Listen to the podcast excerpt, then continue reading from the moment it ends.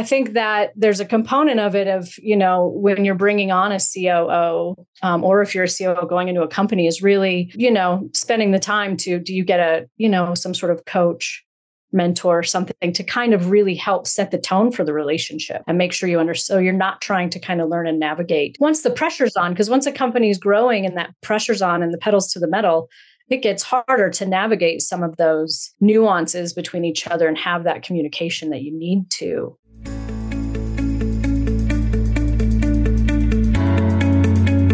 Welcome to the Second in Command podcast, produced by the COO Alliance and brought to you by its founder, Cameron Herold. In the Second in Command podcast, we talk to top COOs who share the insights, strategies, and tactics that made them the chief behind the chief. And now, here's your host, Cameron Herold. Oh, you're going to love today's episode with Delaney Keating. Delaney gets real open, real honest, real vulnerable, talks about trust and vulnerability inside of the business relationship. She also talks about what it's like being a second in command of a company that gets let go. She has just been let go from the company that she was second in command of, was growing it for two and a half years. She gets real raw, real open, real vulnerable. She's also a former COO Alliance member, which is why she agreed and offered to do this episode for all of us to learn from. You're going to love the episode. You can also watch it on our Second in Command YouTube channel as well. Hope you enjoy.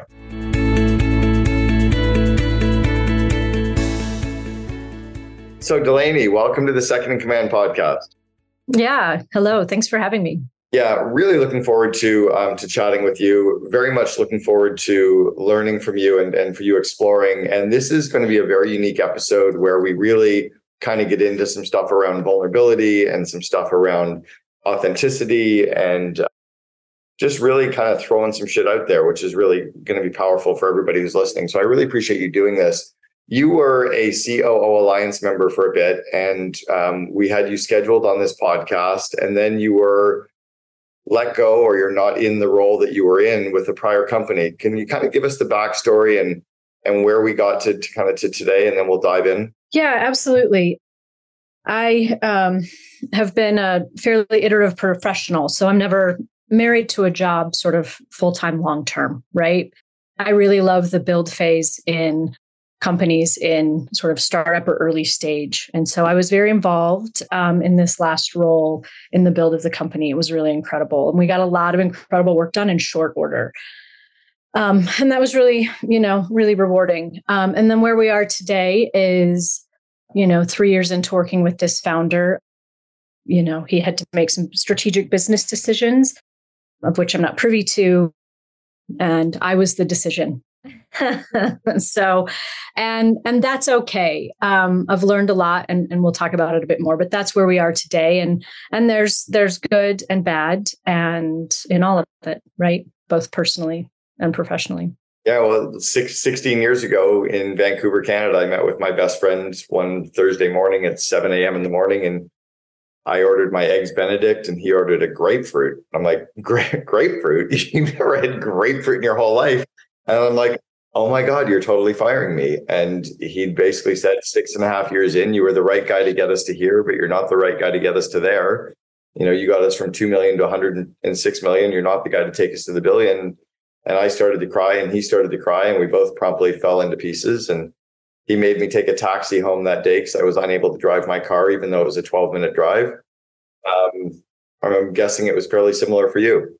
It was. And, and I, I knew that there was going to be a, a, point at which my role would need to iterate or move on. And, and that's always work that's been really comfortable for me. Again, I there's a certain stage of development in which I really love working with companies. And I think part of what I've learned is that we didn't have enough of those conversations up front.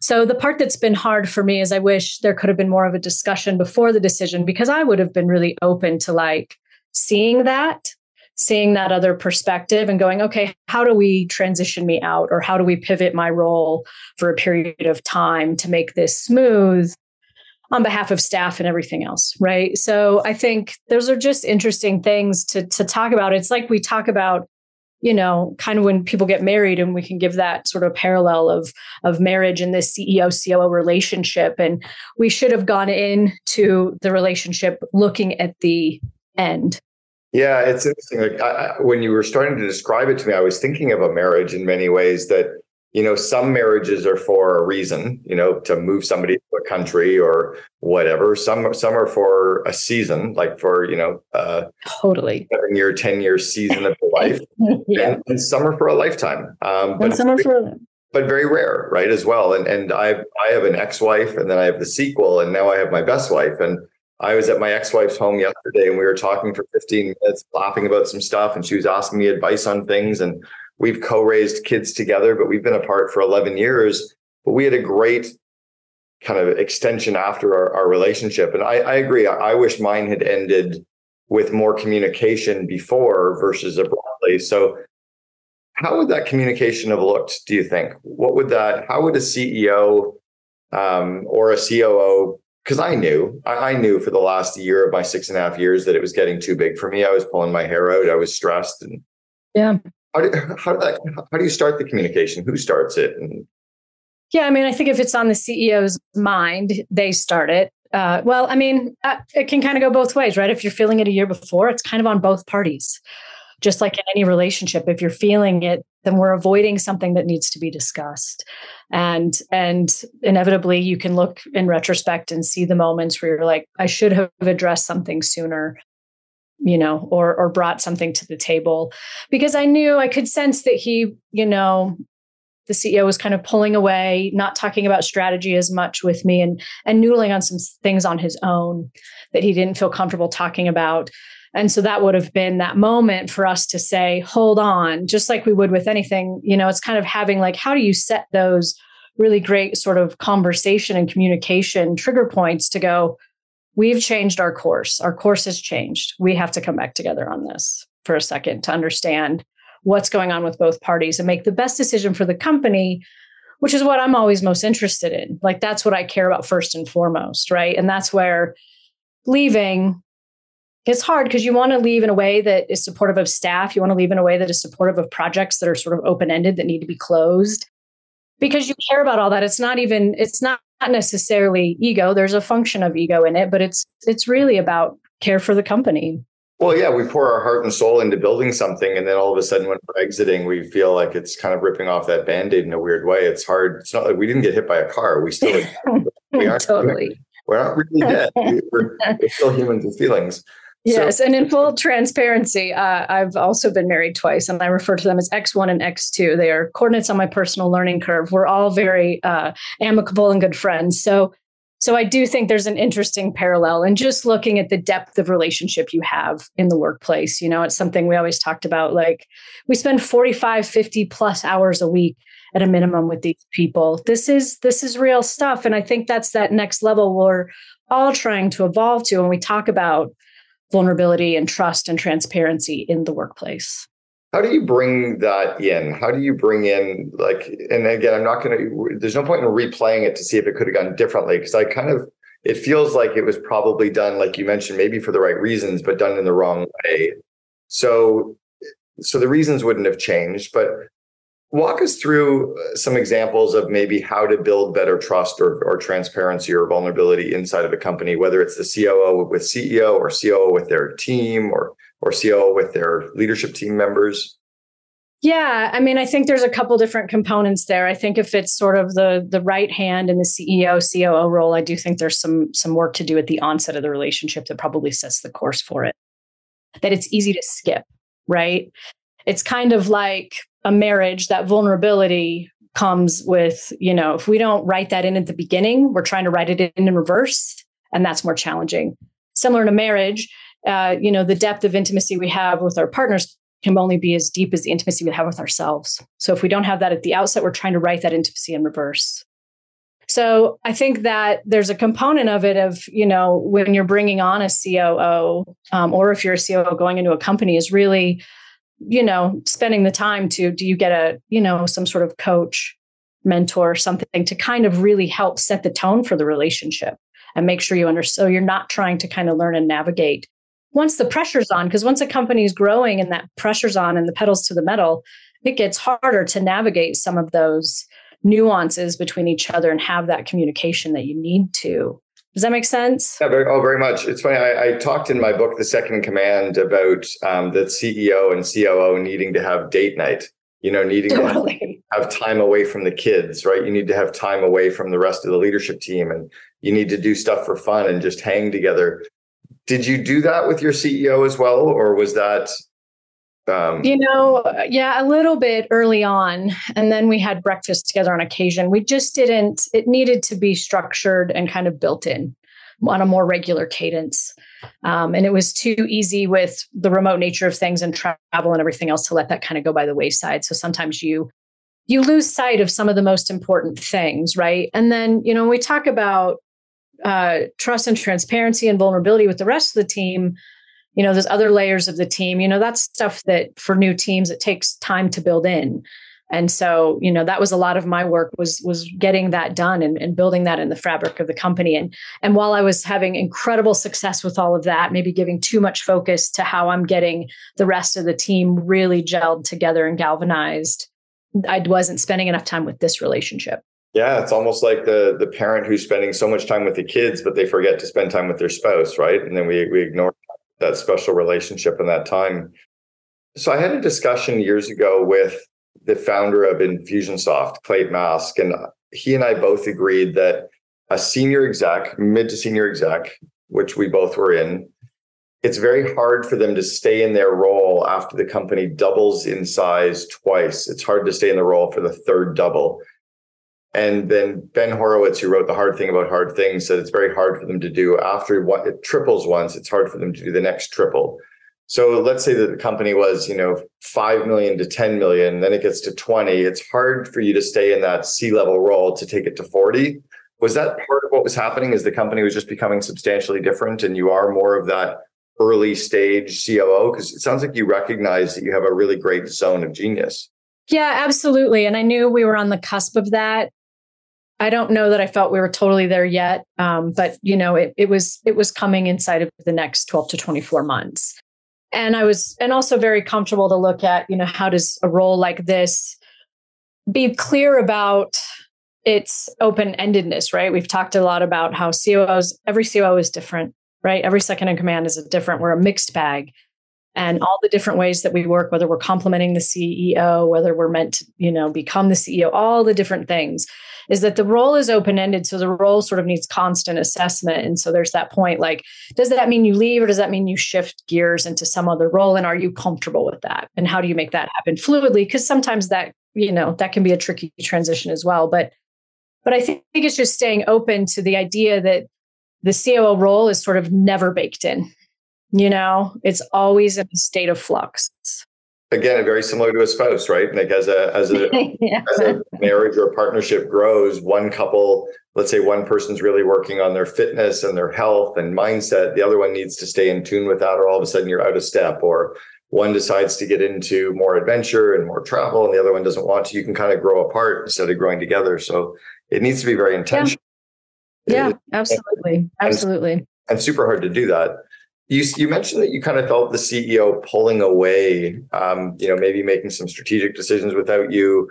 What would you have done? And can you give us like a specific, like I saw this, I I wish I'd done X, you know, or I, I in the future I would do X.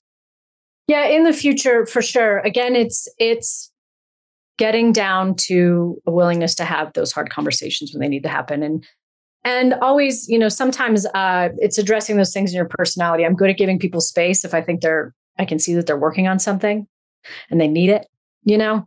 But sometimes there's a moment like that where you say hey you know i'm feeling a little elfed out of the loop on strategy. You know what what can i do here? Where's where's the breakdown? And and also just being more clear i think with everything we learn you know being more clear like it, next time you would look at the situation and say hey so, you know, I recognize you're working on some strategy stuff alone. Please remember you're never alone. We're a team. Also, if strategy decisions ever involve me, here's how I would like to have that conversation. And then I'm laying it out at the onset to say, if you feel like I'm at the end of my tenure or that there's something else that needs to come in for the company based on what you're seeing, I'm probably seeing it, feeling it too. Let's have the conversation because I'm going to be where I'm going to be most excited in that conversation is if we're talking about A, B, and C options for the future. Because, you know, really making sure that there's that understanding that the commitment is to the company. Yeah, it makes sense. It, and it is, it is a little bit of, again, I, I, I don't know why I keep going back to the spousal reference, but you know, hey, I'm, I'm feeling this. Like, are we okay? What's going on? I'm sensing something. It's okay to have those discussions, right? It's okay to have those so let's say that you're in the COO role and you're working with, you know, someone on your leadership team, you know, someone up here, and you're sensing these kinds of frustrations. How would you approach those situations with that trust and transparency? Do you have like a a system or a, a methodology, or would you just throw it out on the table or go for a coffee or, you know, how do you approach it? Just with a peer is what you're saying? Yeah, like let's say it's another one of the C-level members of the leadership team, like the CFO or the, you know, head of sales yeah yeah you know usually what i'll do is you know express that i'm you know seeing something like hey this is i think we all have to be clear we're all experiencing different things all the time. And so it's coming to things like you know here's here's what i'm experiencing. You know i want to understand what you need you know more or less better different.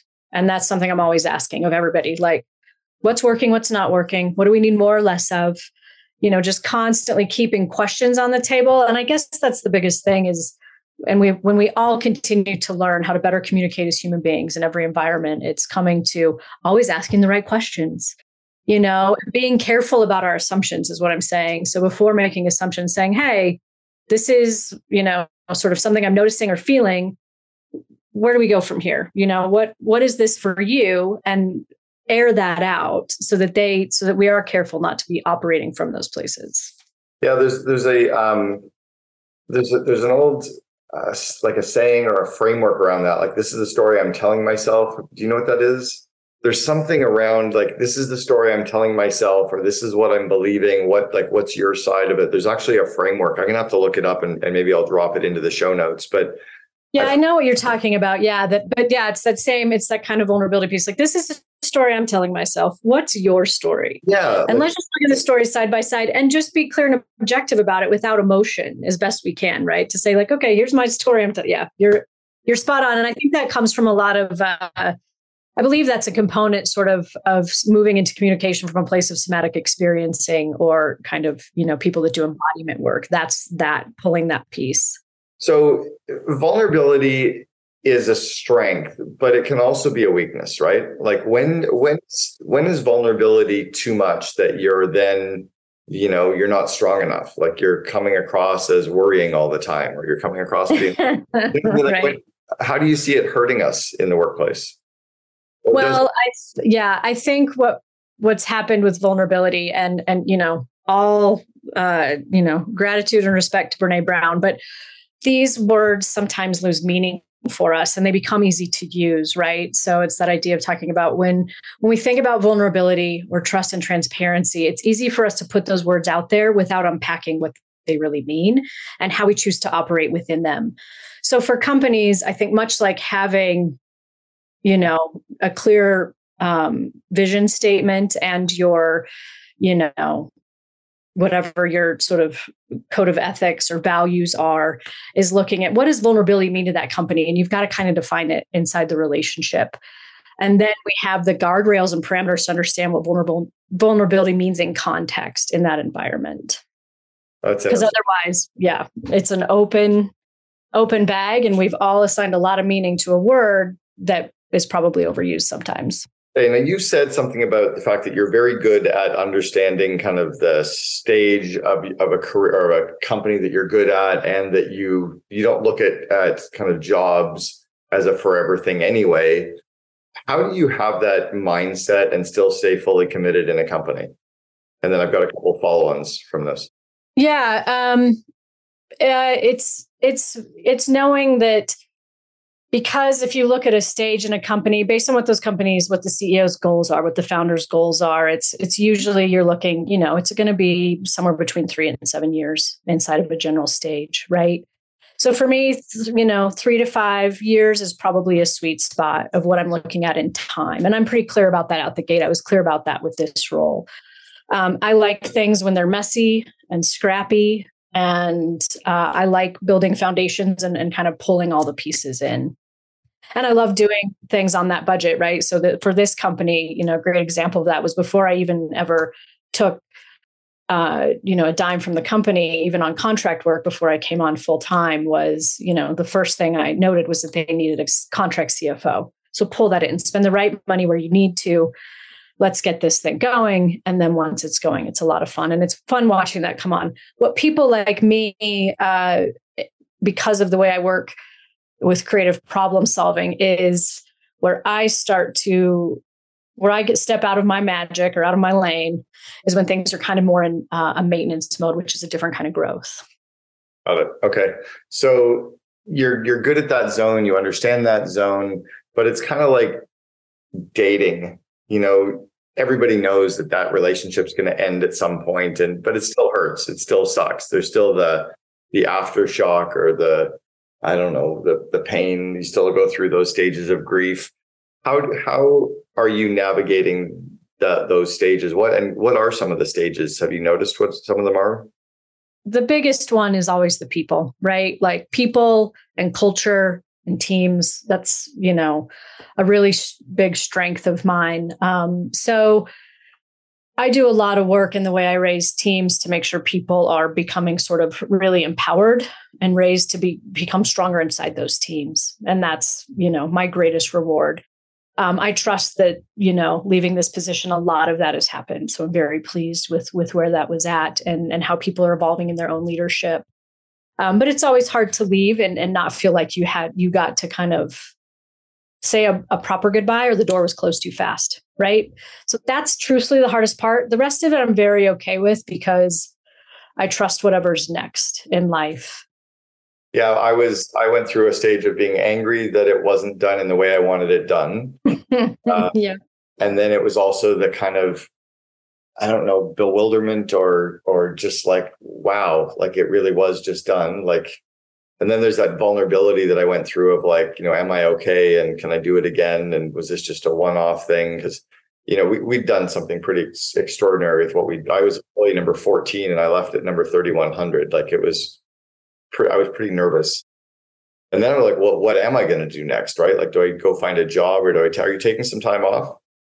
I am. I am. Um, you know, I'm planting little seeds every day, but uh, my daughter also just graduated high school. So it's a big chapter in my life.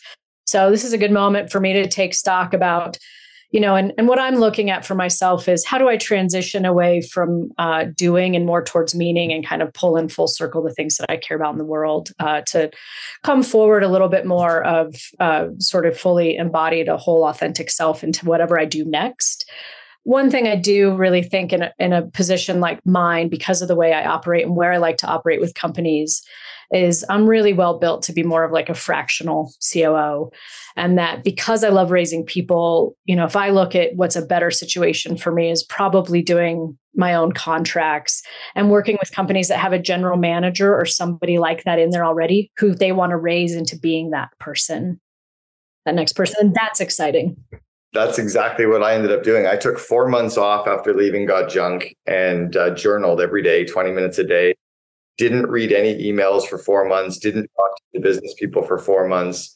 Um, and then after four months, decided to start coaching CEOs. And I called it back pocket COO, that I was just going to be a COO in your back pocket and you could pull me out, feed me. And, and um, yeah, it worked out great. And, and my my clients were were easy to work with and i was able to do only the stuff i loved and i got to work from home and so you are surrounded by art behind you you've got like uh, i don't know 50 paintings portraits uh, drawings are you ever going to do anything in the art space at all uh, yeah i'm a i am a writer and uh, so i am spending some time with with that with myself and and i think there's a component of it too right when we're coos when you have this moment is just like you're saying. It's uh, a lot of what you've said in your podcasts over the years as I've listened to you even before I joined the, joined the COO Alliance was very inspirational.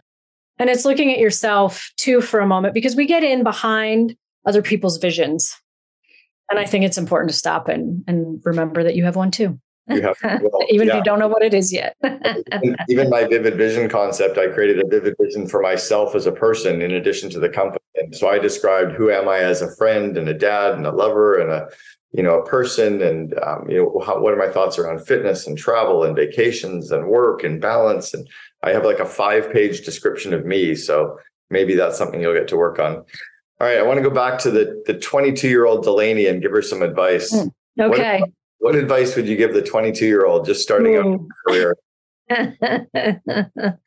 Man, I've had such a winding path. It's hard to say. What would I tell 22 year old Delaney? I would just tell her it's always going to be a ride.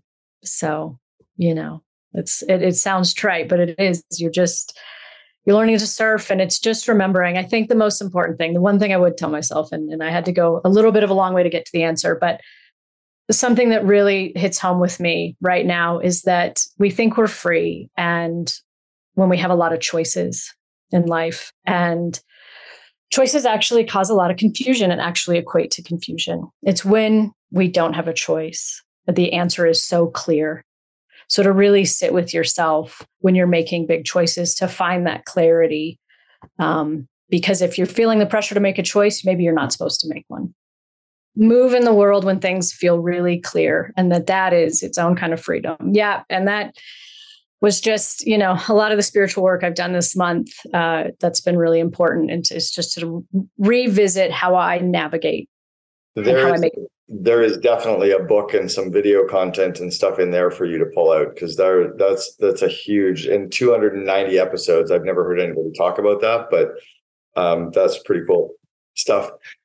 Delaney keating thanks so much for sharing with us on the second command podcast. Yes it's been great. Thank you so much cameron for all the work you do really appreciate it You've been listening to Second in Command, brought to you by COO Alliance founder Cameron Herold. If you enjoyed this episode, please be sure to like, share, and subscribe to us on Apple Podcasts, Spotify, and our other podcast streaming platforms. For more best practices from industry leading COOs, visit COOalliance.com.